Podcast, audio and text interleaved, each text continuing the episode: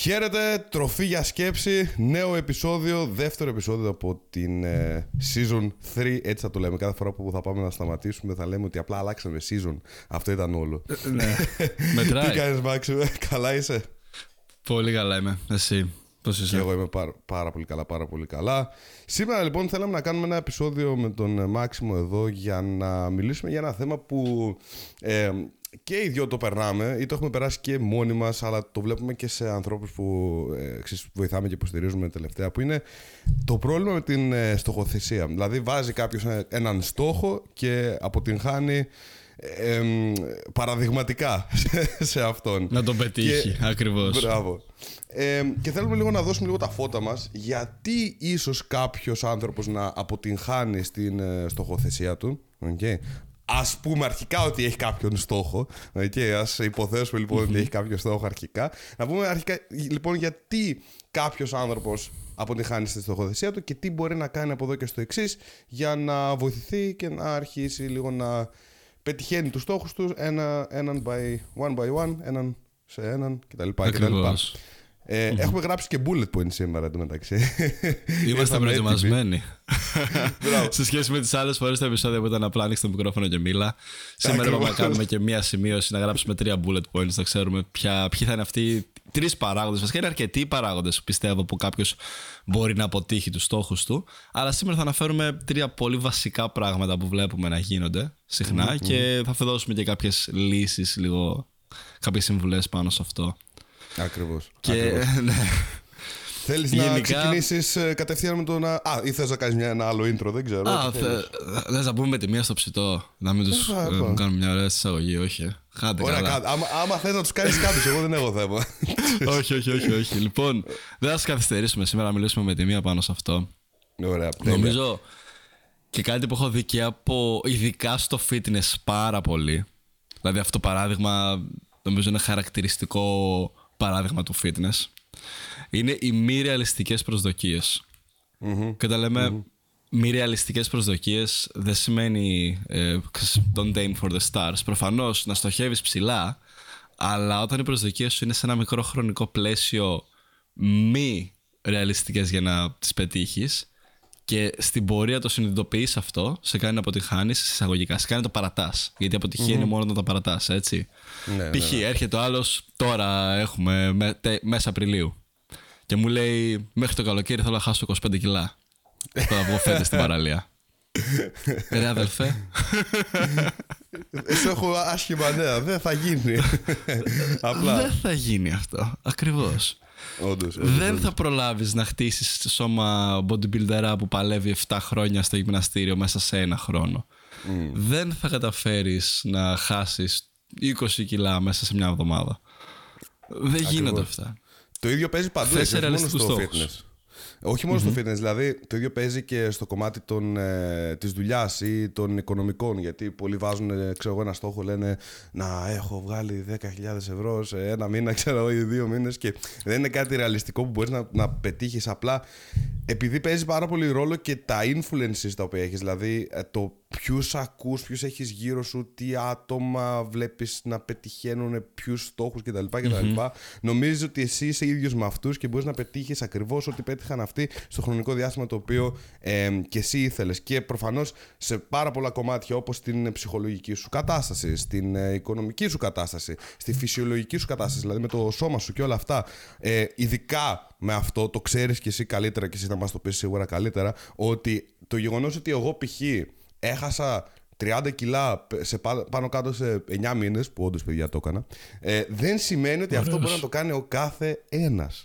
Δεν σημαίνει mm-hmm. ότι ο κάθε ένας μπορεί όντως να χάσει τριάντα κιλά μέσα σε εννιά μήνες και όχι μόνο αυτό, αλλά να το κρατήσει κιόλας και να μην τα ξαναπάρει τριπλάσια και πενταπλάσια ε, μετά. Γιατί, γιατί δεν παίρνουν όλοι τον ίδιο δρόμο. Άρα αυτό το μη ρεαλιστικό στάνταρ yeah. το οποίο έχεις βάλει στον εαυτό σου να πετύχεις και νιώθεις αποτυχημένος που δεν το έχεις πετύχει, πρώτα ρώτα τον εαυτό σου γιατί το έχω αυτό το, αυτό το στάνταρ, ότι αυτό είναι ο στόχος ο οποίος πρέπει mm. να, να πετύχω. Από πού, από πού πηγάζει, okay? Από πού πηγάζει mm-hmm. όλο αυτό. Το πρώτο δηλαδή, που θα, θα έλεγα είναι, είναι αυτό. Μην βάζεις δηλαδή. Προφάσισε οι στόχοι, και θα τα πούμε και πιο μετά, γιατί και στους άλλους λόγους που έχω βάλει θέλω να, να, να εξηγήσω λίγο, και για την τελειομανία που παίζει με αυτό, αλλά και το, τα influences που έχουμε από τους ε, άλλους ανθρώπους, και ότι οι στόχοι δεν είναι εσωτερικοί, εξωτερικοί. Αλλά το νούμερο ένα που είπαμε είναι αυτό, ότι οι προσδοκίες οι οποίες βάζουν οι περισσότεροι είναι μη. μη ε, ρεαλιστικές. Ναι, αυτό. Και νομίζω όντως αυτό που λες ε, παίζει πάρα πολύ ρόλο. Γιατί, ναι, το, το, το αναφέραμε το παράδειγμα στην αρχή στο fitness, αλλά και για τα οικονομικά, για την καριέρα, για όλα ισχύει αυτό. Και όταν έχεις το. Όχι μόνο στον περιγυρό σου, δηλαδή, όχι μόνο τώρα να σε ξέρει κάποιος και να πει Α, ο, ο George, ξέρω εγώ, κατάφερε να βγάλει σε τόσο καιρό τόσα. Και εγώ μπορώ να το κάνω αυτό. Προφανώς και εσύ μπορείς και καλύτερα κάποιοι. Ε, ο Τζόρτζ κατάφερε να χάσει τριάντα κιλά σε εννιά μήνες, και εγώ μπορώ να χάσω. Ναι, μπορείς και εσύ. Το θέμα όμως είναι ότι ο κάθε άνθρωπος έχει δικά του timelines, έχει δικά Ακριβώς. του χρονο, χρονολόγια. Οπότε μην συγκρίνεις το δικό σου χρονολόγιο με ενός άλλου ανθρώπου. Πάρ' το χρόνο σου, μπορείς να το κάνεις πιο γρήγορα, μπορείς να το κάνεις πιο αργά. Γιατί άμα πάρω εγώ το δικό σου χρονολόγιο σαν στάνταρ, πάρα πολύ απλά εκείνη τη στιγμή εγώ θέτω το ταβάνι μου. Ότι το mm-hmm, καλύτερο μπορώ να κάνω αυτό που έκανε ο George. Και ξέρεις, ξέρεις ποιο, είναι, ποιο άλλο είναι το, το πρόβλημα, έτσι. Ότι ε, μπορεί να φτάσεις και στους εννιά μήνες και π.χ. να έχουμε. Τώρα βάζουμε, ρε παιδί μου, το, τα κιλά σαν στόχο, και γιατί είναι και ένας στόχος που είχα και εγώ. Και ο Μάξιμος δουλεύει πάρα πολύ με, με ανθρώπους που έχουν αυτούς τους στόχους. Ε, mm-hmm. Και γι' αυτό βάζουμε αυτό το στόχο, αλλά ξέρεις, ο καθένας να το βάλει στο δικό του το μυαλό. Και είναι εύκολο να το κάνεις visualize. Ναι, ναι, ναι, ακριβώς. Επειδή λοιπόν, εγώ ας πούμε είχα βάλει το στόχο του να χάσω τριάντα κιλά π.χ. μέσα στο, σε ένα χρόνο, για παράδειγμα, και τα χάσα μέσα σε εννιά μήνες πάνω κάτω. Ε, βασικά ένας χρόνος κάπου εκεί ήταν, όμως ήταν. Ε, μπορεί κάποιος άλλος να με έβλεπε και να λέει: Ωραία, πάμε. εννιά μήνες και εγώ θα κάνω γυμναστική, διατροφή, μπλα μπλα μπλα κτλ. Φτάνεις στους εννιά μήνες και δεν έχει χάσει τριάντα, αλλά έχει χάσει π.χ. δεκαοκτώ κιλά. Νιώθει αποτυχημένος. Νιώθει αποτυχημένος. Ενώ δεν βλέπει ότι έχω ήδη, δες από πού ξεκίνησα, δες που έχω φτάσει. Νιώθει αποτυχημένος γιατί, γιατί δεν έφτασε το στάνταρ το οποίο είναι το μη ρεαλιστικό για το δικό του σώμα. Άρα mm-hmm. θα, θα σταματήσει να κάνει την προσπάθειά του και να συνεχίσει την προσπάθειά του, γιατί, γιατί είδε την επιτυχία σαν ένα μέρος το οποίο εγώ δεν έχω φτάσει ακόμα εκεί, και δεν είδε την επιτυχία σαν ναι. έχω χάσει δεκαοκτώ κιλά, ρε φίλε, μέσα σε εννιά μήνες, είναι λίγο αυτό? Όχι. Okay. Άρα ναι. χαμήλωσε. Χαμήλωσε τους στόχους σου πάντα. Δηλαδή, σίγουρα καλό είναι να έχεις αυτό που είπαμε, ναι, τριάντα κιλά σε εννιά μήνες, ναι, σίγουρα όλα καλά. Αλλά μέχρι εκεί που θα φτάσεις, για να φτάσεις αυτό το στόχο τον οποίο έχεις βάλει στο μυαλό σου, πάλι θα έχεις αποκομίσει πάρα μα πάρα μα πάρα, μα, πάρα πολλά πράγματα που αν δεν είχες ξεκινήσει καν, δεν θα το έχεις καταφέρει. Δεν θα έχεις καταφέρει τίποτα. Ναι, ακριβώς. Γιατί δεν κάθεσαι να κάνεις ένα reflection και να συγκρίνεις πού ήμουνα, πού έφτασα. Ούτε καν δεκαοκτώ και δέκα κιλά να χάσεις μέσα σε εννιά μήνες. Γιατί μπορεί να μην ήσουν τόσο consistent με τη διατροφή σου, γιατί μπορεί το σώμα σου να λειτουργεί κάπως διαφορετικά. Γιατί, γιατί, γιατί. Πολλά γιατί μπορεί να παίζουν από πίσω. Το θέμα είναι ότι πού ξεκίνησες, συν δέκα κιλά. Ακριβώς. Πού έφτασες, μείον δέκα κιλά. Και μην βλέπεις μόνο το νούμερο. Γιατί είμαι σίγουρος ότι μέσα αυτούς τους εννιά μήνες, εκτός από τα κιλά, σίγουρα βελτίωσες την υγεία σου, σίγουρα mm. βελτίωσες τη σχέση σου με το φαγητό, άρχισες να έχεις καλύτερη αντίληψη για το φαγητό. Πράγματα που όλα μετρούνται είναι σε αριθμούς κιόλας, έτσι. Ακριβώς. Και όλα αυτά είναι ναι, για μένα ναι. πιο σημαντικά benefit. Γιατί το να δώσεις σε κάποιον μια crash diet, ξέρεις, από αυτές τις πολύ βασικές aggressive δίαιτες, και να χάσεις ναι. πολύ γρήγορα κιλά, δεν λύνει το πρόβλημα. Είναι τελείως σκάμ αυτό το πράγμα. Γιατί ο άλλος δεν μαθαίνει να χτίσει μια καλή σχέση με το φαΐ. Δεν μαθαίνει γιατί, τι έγινε από πίσω. Ξέρεις τι, ε, θυμάμαι τον εαυτό μου να. Πω, πω. Τώρα που το, μόνο που το θυμάμαι είμαι λίγο. Α, ε, στην αρχή, όταν ξεκίνησα το.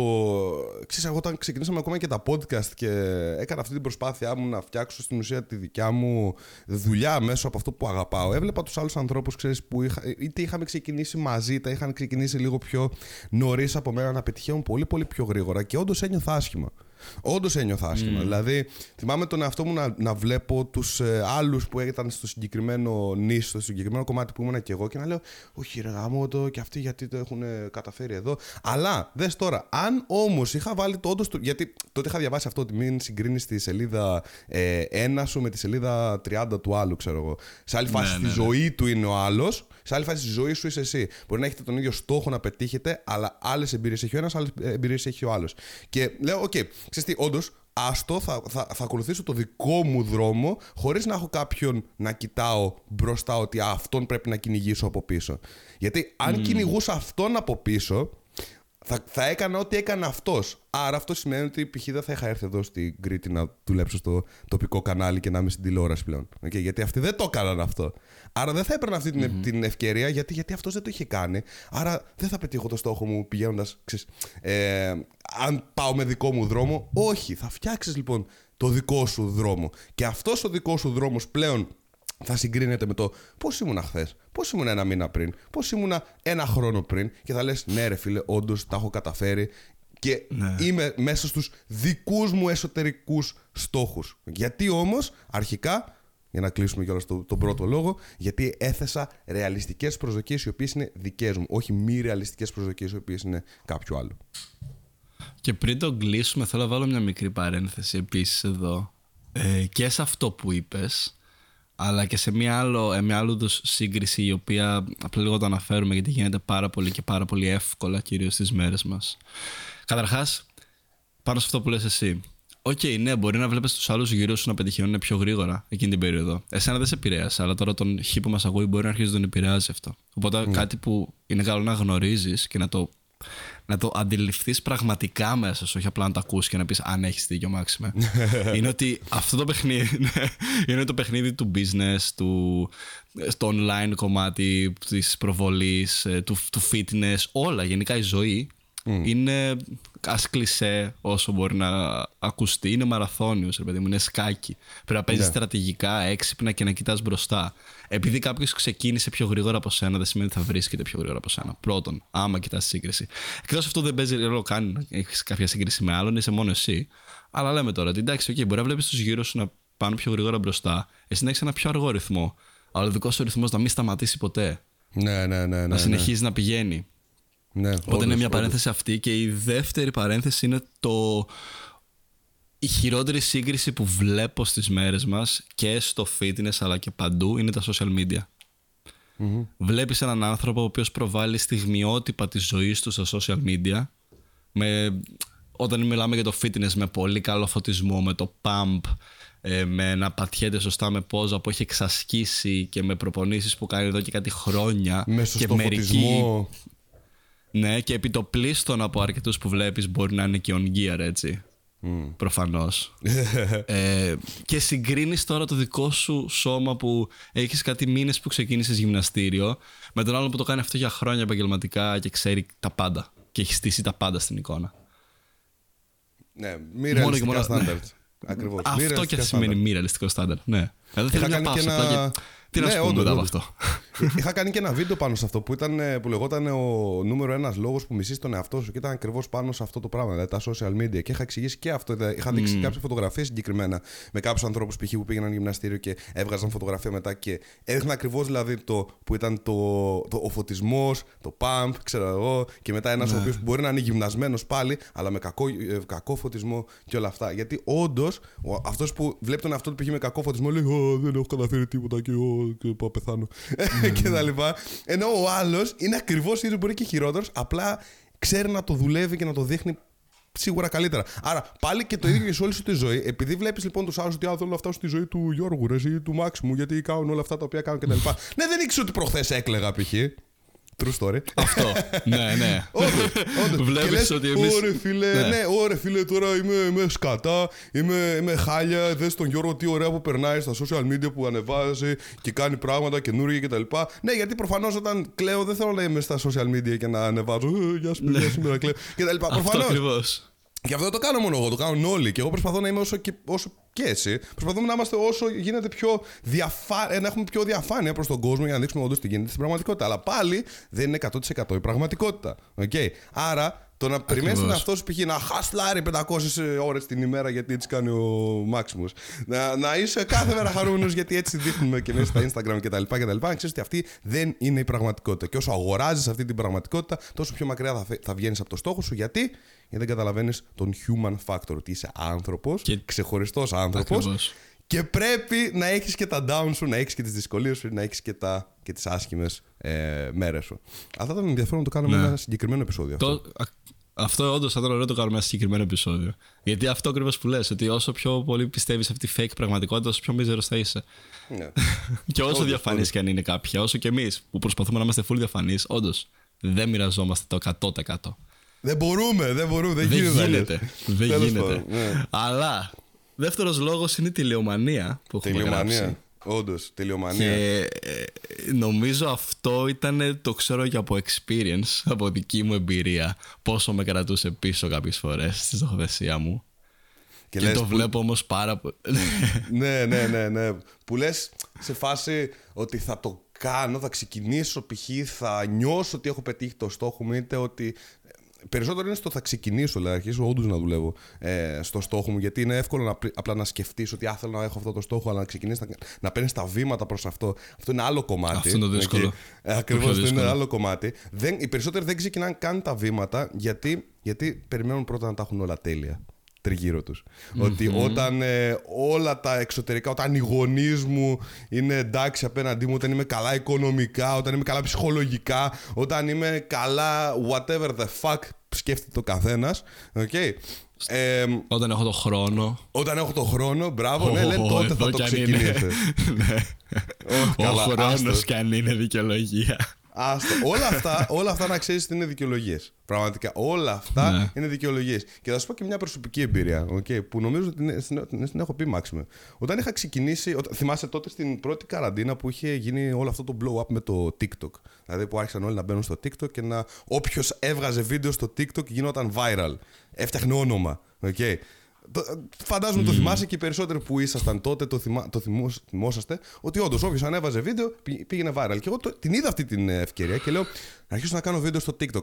Αλλά, και είχα βάλει στο στόχο ότι να φτάσω δέκα χιλιάδες followers στο TikTok. Αλλά λέω τώρα είμαι στη Λάρισα, ξέρεις, είμαι μεσμένο με τη μητέρα μου, ε, είναι και ο αδερφός μου εδώ, τώρα εντάξει δεν θέλω. Ε, λέω σε ένα μήνα όμως θα γυρίσω Αγγλία που θα είμαι με το Μάξιμο και θα τα κάνω εκεί τα, τα βίντεο σίγουρα, σίγουρα. Και, λέω, και πιάνω τον εαυτό μου να λέω αυτή τη δικαιολογία και λέω όπα, τι λέω. Αυτή τη στιγμή δηλαδή βλέπω μια ευκαιρία oh. να περνάει μπροστά μου, περνάει μπροστά μου και λέω έλα μωρέ τώρα δεν θα το κάνω γιατί εξωτερικοί παράγοντες δεν είναι τέλειοι. Και λέω όχι, θα το ξεκινήσω τώρα, αυτή τη στιγμή όπως είναι και να, να μην είναι με το κατάλληλο background, με τα κατάλληλα φώτα, με το οτιδήποτε. Γιατί η εμπειρία η οποία θα πάρω και το growth που ίσως έχω, δηλαδή το πόσο θα μεγαλώσει το κανάλι μου μέχρι τότε, θα με βοηθήσει πολύ περισσότερο όταν όντως φτάσω στα κατάλληλα circumstances, τις κατάλληλες εξωτερικές παρα... mm-hmm. στους κατάλληλους εξωτερικούς παράγοντες που ήμουν με το Μάξιμο στο μέρος μου, χωρίς να, ξέρεις, να φοβάμαι ότι θα με κρίνει κανένας ή οτιδήποτε κτλ.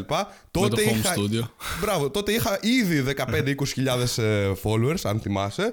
Ε, είχα ήδη πάρα πολύ εμπειρία στο πώς να δημιουργώ υλικό. Γιατί, Γιατί ξεκίνησα όταν δεν ήταν κατάλληλα ε, όλα τριγύρω. Και όντως, δηλαδή, μέσα σε δύο... αυτό το στόχο τον έφτασα μέσα σε δύο εβδομάδες. Ενώ αν δεν το είχα ξεκινήσει τότε, μπορεί και να μην τον έφτανα και ποτέ. Γιατί όταν γύρισα Αγγλία, μετά άρχισε να μπαίνει και περισσότερος mm-hmm. κόσμος στο TikTok και ίσως να μην με μάθανε ποτέ κανένας από εκεί. Άρα mm-hmm. δεν υπάρχει καλύτερη στιγμή να τον ξεκινήσεις από τώρα και δεν υπάρχει πιο από τέλεια τώρα. στιγμή από τη στιγμή η οποία, την οποία δεν είναι τέλεια. Εάν μάθεις κιόλας να βγαίνεις από τις δύσκολες καταστάσεις. Ε, από τις όχι τέλειες καταστάσεις και να τις δουλεύεις και να τα καταφέρνεις μέσα από αυτά, δεν έχεις να φοβάσαι απολύτως τίποτα. Απολύτως τίποτα. Αυτό. Αυτό με το TikTok είναι και δικιά μου προσωπική εμπειρία. Ναι, ναι, ναι, ναι. Είναι και δικιά μου προσωπική εμπειρία, γιατί και εγώ το ξεκίνησα και το έχω και εγώ σχετικά πρόσφατο. Και εσύ, OK, ξεκίνησες ένα καινούριο medium, αλλά είχες και λίγο μια χή εμπειρία με το YouTube. Πριν το έχεις κάνει. Ναι, αλλά τώρα θέλω να μιλήσω απευθείας σε άτομα. ναι, ήσουν πάλι σκαλωμένος, ήταν καινούριο, κάτι καινούριο. Αλλά θέλω να μιλήσω απευθείας σε άτομα που θέλουν να ξεκινήσουν κάτι οτιδήποτε δικό τους. Μπορεί αυτό να είναι social media, μπορεί να είναι ένα podcast. Έχω λάβει πάρα πολλά μηνύματα από άτομα που μου λένε μπράβο, παιδιά, ξέρω το podcast, κάνετε πολύ καλή δουλειά. Θέλω και εγώ να κάνω. Ναι, και το χειρότερο ξέρεις ποιο είναι. Ξέρεις ποιο είναι. Ότι αυτοί οι άνθρωποι, ναι, θέλω και εγώ να κάνω. Μπορώ να έρθω καλεσμένος σε ένα δικό σας. Κάνε δικό σου! Γιατί να πρέπει να είναι τέλειο. Ω, να ξεκινήσω από το, από το, από το νούμερο έξι podcast στην Ελλάδα, να με μάθουν από εκεί και μετά να ξεκινήσω δικό μου. Όχι, ξεκινά δικό σου τώρα! Ακριβώς. Ακριβώς. Α, δεν θα, μην περιμένεις αυτό να είναι τέλειο. Sorry που φωνάζω, αλλά αυτό με εκνευρίζει. Και το καταλαβαίνω πάρα πολύ αυτό, γιατί όταν, έχεις, όταν φέρνεις κάποιον και guest, όταν πηγαίνεις κάπου guest που ήταν κάποιο πολύ ψηλά ή είναι κάποιος που το κάνει πολύ καιρό αυτό και έχει ανέβει πάρα πολύ, προφανώς το βλέπεις εσύ σαν ευκαιρία ότι δεν μπορώ να ξεκινήσω από εκεί. Μπορώ να μπω ναι. εκεί πέρα. Αλλά ναι. μάντεψε, κανένας όπως ή εμείς, Τροφή για Σκέψη ή οποιοδήποτε άλλος που είναι καιρός σε αυτό το industry, κανένας δεν θα πάρει κάποιον τελείως άκυρο. Εκτός κι αν είσαι exceptional στη δουλειά σου και απλά δεν έχεις βγει στα media. Αλλά πάλι πρέπει να είσαι exceptional στη δουλειά σου.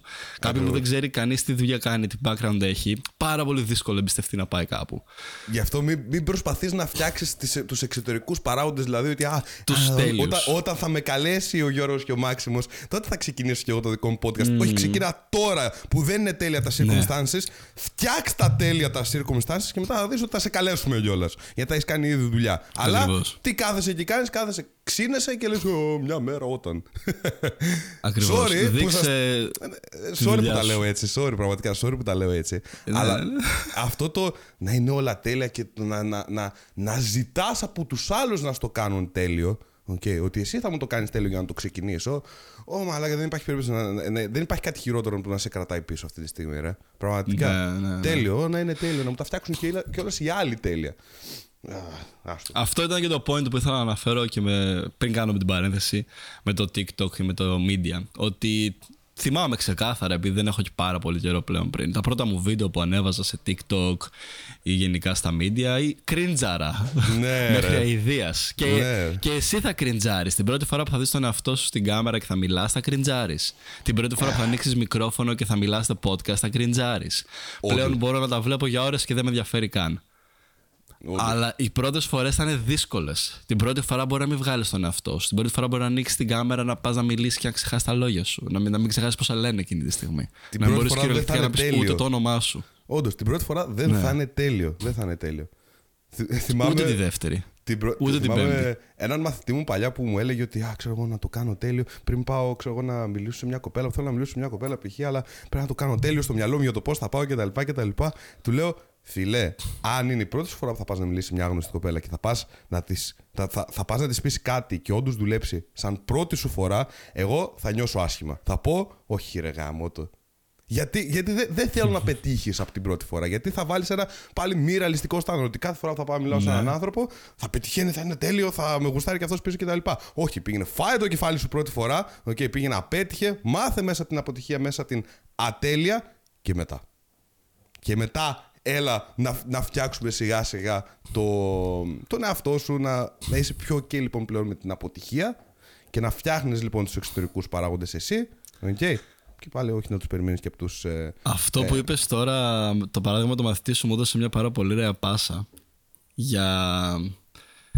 έχει να κάνει αρκετά με την τηλεομανία αλλά είναι το ότι είναι εύκολο το να προσπαθήσεις την πρώτη φορά και να πετύχεις.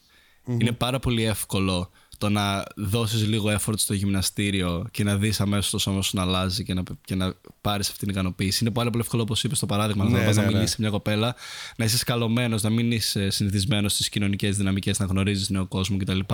Και αυτό το άτομο που θα γνωρίσεις, ε, να κάτσει καλά η φάση μαζί του, να μιλήσετε, να είστε χαλαρά. Όλα αυτά. Η, η, η επιτυχία είναι εύκολη, αλλά δεν σου μαθαίνει την αποτυχία πρώτον. Ακριβώς. Και δεύτερον, δεν χτίζει χαρακτήρα. Ξέρεις τι είναι πραγματικά δύσκολο. Είναι δύσκολο το να το κάνεις αυτό, να πηγαίνεις στο γυμναστήριο, να δουλεύεις πάνω στο όνειρό σου, να διαβάζεις σχολείο σου, να ξέρω τι είναι αυτό που κάνεις. Να το κάνεις όμως αυτό και να μην πετυχαίνει. Ακριβώς. Και την επόμενη μέρα να το ξανακάνεις. Λίγο καλύτερα. Να ψάχνεις να βρεις που ήταν το λάθος και να το ξανακάνεις λίγο καλύτερα. Και μάντεψε να μην ξαναπετυχαίνει. Ξανά αποτυχία. Και να ξαναπροσπαθείς. Να μην το παρατάς. Αυτό είναι το πραγματικά δύσκολο. Το να πας και να πετύχεις με τη μία, that's easy. Ναι, ακριβώς, ακριβώς. Και νιώθω άσχημα για αυτούς που πραγματικά προσπάθησαν μια φορά και πέτυχαν, γιατί πλέον θα φοβούνται οποιαδήποτε έκθεση στο, mm. στην πιθανότητα να αποτύχω. Αλλά όταν έχεις μάθει λοιπόν από τις αποτυχίες και πλέον από τις αποτυχίες έχεις τις επιτυχίες, ξέρεις ότι θα δοκιμάσω, θα κάνω, θα ράνω. Γιατί, γιατί είμαι ok και με την αποτυχία. Άρα... πήγαινε και απέτυχε. Το οποίο πάμε yeah. λοιπόν και στο, και στο τρίτο στόχο, και, όχι στόχο, τρίτο λόγο που έχουμε για την ε, στοχοθεσία, γιατί δεν μπορείς να, ε, να πετύχεις και βγαίνεις πιο μακριά από τους στόχους σου, ο οποίος είναι ότι ο στόχος δεν είναι εσωτερικός, αλλά εξωτερικός. Έχει λίγο, πάει λίγο πάλι με αυτό που είπαμε και λίγο στο, στην αρχή, αλλά θέλω λίγο να φέρουμε λίγο την προσοχή σου στο αν ο στόχος ο οποίος έχεις βάλει, θέλεις όντως να τον πετύχεις. Τι εννοώ με αυτό? Ότι ξέρεις, όταν σκεφτώ, σκεφτόμουν και εγώ τον εαυτό μου στη σχολή, είχα βάλει το στόχο να, να πάρω το πτυχίο. Αν δεν, αν δεν μου έλεγε κανένας ποτέ τίποτα, okay, ότι ξέρεις τι, και να πάρεις πτυχίο δεν θα το δει κανένας και να μην πάρεις πτυχίο δεν θα το δει ποτέ κανένας, εγώ τι θα έκανα? Θα άφηνα το πτυχίο, όπως το έκανα. Άρα έμενα εκεί, ξέρεις, για τους άλλους, για τους γονείς μου, για την κοινωνία, για να μην φάω κράξιμο, για τους φίλους, για το ένα το άλλο. Δηλαδή είχα βάλει αυτό το στόχο, ο οποίος δεν ήταν εσωτερικός στόχος, γιατί αν πάλι ήμουνα μόνος μου, δεν θα με ένοιαζε, απλά θα το παρατούσα. Okay. Έβαλα λοιπόν το στόχο τον, ε, ε, το, αυτό το στόχο με εξωτερικούς παράγοντες, οι εξωτερικοί παράγοντες δηλαδή μου τον έβαλαν αυτό το στόχο και ένιωθα άσχημα επειδή δεν είχα ούτε το motivation, δεν ήθελα ούτε να βάλω το, την πειθαρχία να δουλέψει για να mm. τελειώσω το πτυχίο μου. Okay. Και ένιωθα άσχημα Κακάψε, για αυτό το πράγμα. Ναι. Γιατί, γιατί δεν ήταν αρχικά δικός μου στόχος, ρε φίλε. Ακριβώς. Είναι πάρα πολλοί άνθρωποι που ζουνε με τους στόχους και τα στάνταρ που τους έχουν οριστεί από την οικογένεια, από την κοινωνία, από τους φίλους, από τον περίγυρό τους. Και κάτι που είναι τελ... δεν έχει να κάνει τέρμα με αυτά που λέμε σήμερα, αλλά είναι ωραία πάσα για το αναφέρουμε. Είναι αυτό να κάτσεις να ρωτηθείς με τον εαυτό σου αν ο στόχος που έχεις, αν τα όνειρα που έχεις, αν τα... το τι κάνεις αυτή τη στιγμή στη ζωή σου και το που βαδίζεις, είναι πράγματα που θέλεις εσύ πραγματικά ή που στα έχουν περάσει και στα έχουν πετάξει μες στο μυαλό σου σαν αυτό είναι, αυτός είναι ο δρόμος σου, παιδί. Αυτός, αυτό είναι για σένα. Αυτό πρέπει ναι, να ακολουθήσεις, ναι, ναι. αυτό είναι για σένα. Ναι, από ναι, μικρός ναι. είχες ταλέντος σε αυτό, αυτό είναι για σένα. Ω, oh, ναι, ναι, ναι, ναι, ακριβώς, ακριβώς. Είναι κάτι που θες πραγματικά ή είναι κάτι το οποίο σου έχει περαστεί από την οικογένεια, ξαναλέω, ή από την κοινωνία? Γιατί κάποιες φορές και τα κοινωνικά standards, δηλαδή ο άλλος μπορεί να πιστεύει εδώ που ζω δεν μπορώ να κάνω αυτό. Ναι. Οπότε τι θα κάνω, θα ακολουθήσω αυτόν τον δρόμο. Να κάνουμε και ένα shout-out εν τω μεταξύ. Α, ναι, πες. πες. Ναι. Στο επεισόδιο ναι, που, αλφα, είχαμε, που είχαμε μιλήσει για το. Ναι. Τέτοιο, για το. Sorry που σε διέκοψα. Ποιο ήταν το επεισόδιο που είχαμε μιλήσει, μωρέ, για το πώς να βρεις το, το, το λόγο σου στη ζωή, το στόχο σου? Δεν θυμάμαι. Ε, δεν θυμάμαι. Αλλά τα... του. Έχουμε ένα τέτοιο Αλλά επεισόδιο. Ναι, έχουμε ένα τέτοιο επεισόδιο. Ναι, ναι, ναι. Συνέχισε ότι ήθελες να, να πεις άμα θυμάσαι. Sorry που σε διέκοψα. Ναι. Ε... Αλφα έλεγες. Θυμάμαι, ναι. Τώρα στο αλφα εκεί κόλλησα. Δεν θυμάμαι ακριβώς τι θέλω να πω, αλλά θυμάμαι ε. το, το, το resolution, ξέρω εγώ. Ότι είναι αυτό να αναρωτηθείς. Είναι αυτό που πάντως θέλω πραγματικά ή απλά μου έχει περαστεί έτσι? Ναι, όντως.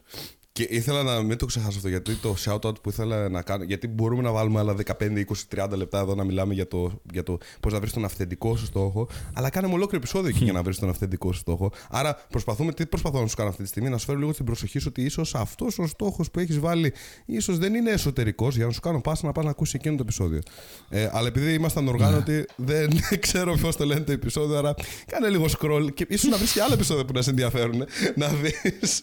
Αλλά κάνε λίγο scroll στο Spotify ή whatever και θα στο δεις. Spotify, γιατί αυτό μπορεί να το βρεις. Ναι, ναι, όχι, μπορεί σίγουρα πώς υπάρχει. Λέ, ένα... Πώς μπορεί να λεγότανε? Ε, εν τω μεταξύ αυτό έκανα δίπλα, άνοιξα λίγο να το δω, αλλά ξέρεις, επειδή... Δεν σπάνω, θα το... Θα το... Ναι, και εγώ το ψάχνω παράλληλα. Α, να το, να το. Πώς να, πώς να βρεις το σκοπό σου στη ζωή. Αυτό. Είναι Άρα, από δεκαπέντε ναι. Ιανουαρίου δύο χιλιάδες είκοσι ένα το είχαμε κάνει. Πώς να βρεις το, το σκοπό σου στη ζωή. Πήγαινε, άκουσέ το, γιατί θα καταλάβεις πάρα πάρα πάρα πολλά και θα σε βοηθήσουν να, να βάλεις λοιπόν, με... καινούριους στόχους. Με το χέρι στην καρδιά, δεν θυμάμαι ακριβώς τι λέμε σε εκείνο το επεισόδιο. Α, εγώ θυμάμαι. Με το χέρι στην καρδιά δεν θυμάμαι. Ναι. Σου το κάνω καινούριο άμα θες τώρα. Ε, Απίστευτος. Θα, είχα κάνει και ένα βίντεο πρόσφατα για αυτό το, το θέμα και γι' αυτό το είχα ξανακοιτάξει και τα λοιπά. Γι' αυτό το έχω λίγο. Α, έχεις κάνει reference στο επεισόδιό μας γι' αυτό. Ε, το είχα, δεν θυμάμαι αν το είχα κάνει reference, μπορεί να το είχα κάνει reference, αλλά το είχα ακούσει οπότε είχα λίγο. Το είχες το, δει. Το, το είχα λίγο fresh ναι, ναι, ναι, στο ναι, μυαλό ναι. μου. Αλλά ναι, όντως, αυθεντικός στόχος ή δεν είναι αυθεντικός στόχος. Μπορεί και να είναι, να είσαι ανοιχτός στο γεγονός ότι μπορεί και να μην είναι. Είναι τελείως ok mm-hmm. να μην είναι και μην προσπαθείς να πιέσεις τον εαυτό σου να κάνει πράγματα τα οποία δεν θέλεις εσύ να κάνεις ε, και αν καταλάβεις την τελική ότι όντως δεν είναι για μένα αυτός ο στόχος, τσιρώ το, σταμάτα τον, όντως, σταμάτα τον mm. και δεν έχεις να δώσεις λογαριασμό σε κανέναν. Ακριβώς. Ή θα νιώσεις άσχημα Γιατί... τώρα. Reference πάλι στο επεισόδιο που είχαμε Α... κάνει. Ή θα νιώσεις άσχημα, ή θα νιώσεις άσχημα τώρα ή μετά. Ακριβώς. ε, Επίσης ένα reference Κι άλλο reference. Ένα, ένα γρήγορο reference σε ένα επεισόδιο που είχα κάνει πάνω σε αυτό. Σε ένα επεισόδιο που έχω εγώ στο fitness mindset είναι αυτό. Δυστυχώς δεν είναι στο τροφή για σκέψη. Αλλά θέλω να το κάνουμε και μαζί αυτό το επεισόδιο, είναι η αλήθεια. Okay. Που είναι μη φοβάσαι να δείξεις ότι νοιάζεσαι, λέγεται το επεισόδιο. Και είναι το επόμενο πράγμα που θα μιλήσω τώρα.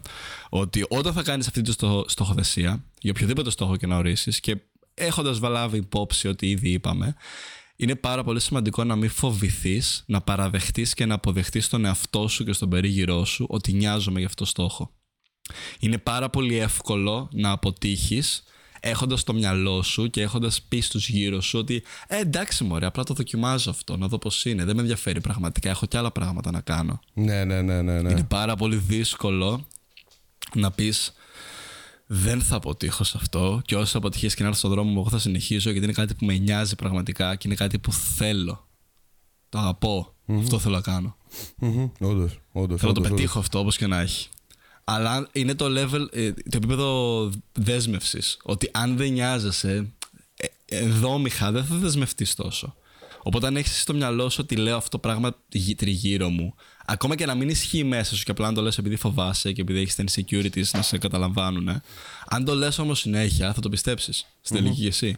Οπότε μετά δεν θα δώσεις την ίδια βαρύτητα και την ίδια προσοχή και βάσης σε αυτό, γιατί λες ε, εντάξει μωρέ, το δοκιμάζω. Βάζω το δαχτυλάκι μου στην πισίνα να δω με είναι κρύο το νερό. Δεν είναι θα πάω να κάνω βόμβα με τη μία μέσα. Mm-hmm. Πάνε Ακρι... κάνε βόμβα. Ακριβώς. Ακριβώς. ε, πολύ, πολύ σωστό αυτό που είπες και ναι, η αλήθεια είναι ότι εγώ δεν έχω κάτι άλλο να πω. Δηλαδή, αυτά που είπαμε, ελπίζω να, να. Ναι, όντως, drop mic. Και εσύ αυτό που έτσι πως το, πως το έκλεισες ήταν, νομίζω ήταν perfect.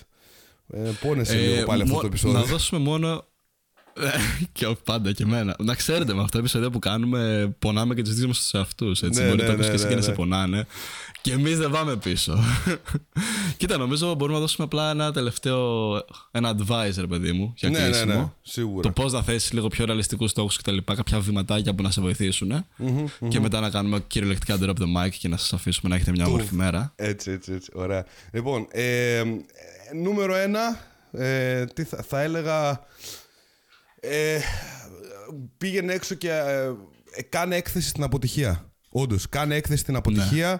Και μάθε τον εαυτό σου να, να, να είναι ok με το να αποτύχει. Ναι, ναι, ναι. Είναι πραγματικά αυτό για την αποτυχία. Oh, είναι πάρα πολύ άβολη όταν την κάνεις. Κακά τα ψέματα. Ακόμα και σε εμάς που στο λέμε τώρα και μπορεί να μας λες και να λες «Οκ, αυτή χαλαρή πλέον με την αποτυχία, μπλα μπλα». Όχι, φίλε. Αλήθεια. Ακόμα και εμείς τώρα, όταν πάμε και ρισκάρουμε κάτι και αποτυγχάνουμε, δεν είμαστε. Ου, τέλεια, πέτυχα. Δεν είμαστε έτσι. Προφανώς ναι, την ναι, ώρα που ναι, την τρως ναι, ναι. την αποτυχία δεν νιώθεις καλά. Απλά έχεις μάθει. Το θέμα είναι ότι μετά γνωρίζεις ότι αυτό είναι growth. Μπράβο. Ναι. Έχεις μάθει λοιπόν. Δεν είναι ότι έχεις αλλάξει το συναίσθημα, που αυτό είναι που προσπαθούν πάρα πολύ να αλλάξουν το συναίσθημα. Έχεις μάθει να ζεις στην ουσία με αυτό το, το συναίσθημα. Ναι. Άρα, στο νούμερο ένα, αυτό εγώ θα, θα έλεγα. Και να το εκτιμάς, θα έλεγα. Όχι μόνο να ζεις, αλλά και να το εκτιμάς το τι σου προσφέρει. Το ότι ναι. έτσι αναπτύσσομαι και μαθαίνω. Γιατί αυτό είναι τώρα ένα μάθημα. Οκ, okay, έχασα σε αυτή την εδώ τη μάχη. Αλλά ήταν ένα μάθημα, ρε παιδί μου. Mm-hmm. Next time I'm gonna be better. Mm-hmm. Ακριβώς, ακριβώς. Ε, δεύτερο είναι να θέσεις, είναι και σαν ορισμός υπάρχει αυτό που λέγονται smart goals, έξυπνοι στόχοι στην ουσία. Το smart είναι ακρόνιμος από αγγλικά, mm-hmm. ε, που εντάξει στα ελληνικά μετάφραση δεν βγαίνει το ίδιο προφανώς. Αλλά αυτά μπορούμε να πούμε στα γρήγορα είναι ότι να προσέχεις ο στόχος σου να είναι αλφα συγκεκριμένος. Πολύ σημαντικό να αυτό. Λες, α, θέλω, πάρα πολύ σημαντικό, να μην λες θέλω να χάσω κιλά. Ναι. Πόσα. Πόσα ακριβώς, ναι, ναι, ναι. Αυτό παίζει να έχει να κάνει και με το νόμο της έλξης πάντως, να ξέρεις. Όταν βάζεις πιο συγκεκριμένους mm-hmm. στόχους και ξεκινάς να δουλεύεις με το reverse engineering που έχουμε πει και σε άλλα επεισόδια. Ε, ακριβώς. Ξέρεις, δηλαδή, ακριβώς σαν το άτρο νόμο έλξης. Ναι. Ναι, να είναι μετρήσιμος, να μπορείς να το μετρήσεις. Όπως είπαμε, δηλαδή πόσα τα κιλά, mm-hmm. συγκεκριμένος και μετρήσιμος. Ε, να είναι ρεαλιστικός και να μπορείς να τον πετύχεις. Όπως το αναφέραμε και πριν, και να είναι δεσμευμένος σε ένα χρονικό πλαίσιο. Δηλαδή να μην λες απλά ότι θα χάσω είκοσι κιλά. Τελεία. Θα προσπαθήσω να χάσω είκοσι κιλά μέσα στους επόμενους έξι μήνες, ξέρω εγώ. Ανεξαρτήτως αν το πετύχεις ή όχι, just because έχεις το χρονικό πλαίσιο μέσα στο μυαλό σου, ξέρεις ότι κάτι κυνηγάς σε αυτό το χρονικό διάστημα. Είναι, είναι ο ίδιος ακριβώς λόγος. Σε ξυπνάει τα... το πρωί, ρε. Σε ξυπνάει το πρωί, ναι, σίγουρα. Σε ξυπνάει το πρωί, ναι. ναι είναι ο ίδιος ναι, ναι, λόγος ναι. που υπάρχουν deadlines. Γιατί αν δεν είχες deadline στην εργασία, δεν την έκανες ποτέ. Ακριβώς. Και σου έλεγαν μέσα στον χρόνο, παιδιά, πρέπει να κάνετε πέντε εργασίες. Όλα τελευταία στιγμή θα τα αφήνεις. Τελευταίο βράδυ, ρε, όλα. Όλα, ναι, ναι, ναι.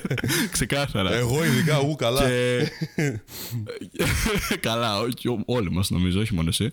Και κάτι ακόμα πάνω σε αυτό είναι να, να είναι δεμένος συναισθηματικά ο στόχος σου. Mm-hmm. Δέσε τον με το συναίσθημα που θα σου προκαλέσει όταν τον ζεις και όταν τον πετύχεις.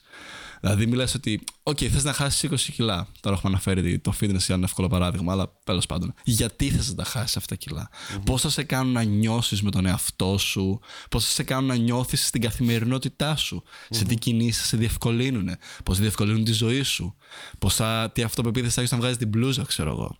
Σκέψου τα mm-hmm. όλα αυτά και δέσε το στόχο που θες να πετύχεις. Π.χ. θες να βγάζεις λεφτά. Γιατί, γιατί... πού θες να επενδύσεις μετά αυτά τα λεφτά, από... τι θες να κάνεις με αυτά, πώς θα κάνουν να νιώθεις. Ναι. Ξεκίνα από το γιατί. Ακριβώς. Ξεκίνα από το γιατί. Πολύ σημαντικό. Το συναισθηματικό κυρίως γιατί. Το ότι πώς θα νιώθεις όταν θα το έχεις κάνει αυτό. Και γεύσου τον το στόχος σου. Θα πάθεις πλάκα με το πόσους ανθρώπους τους ρωτάω γιατί το θέλεις αυτό και είναι σε φάση να απαντάνε. Ε. Ε. ε, ε, ξέρεις, ε τι εννοείσαι! Δηλαδή, έχεις αυτό το στόχο στο μυαλό και δεν ξέρεις καν γιατί το θες. Αν είναι δυνατόν.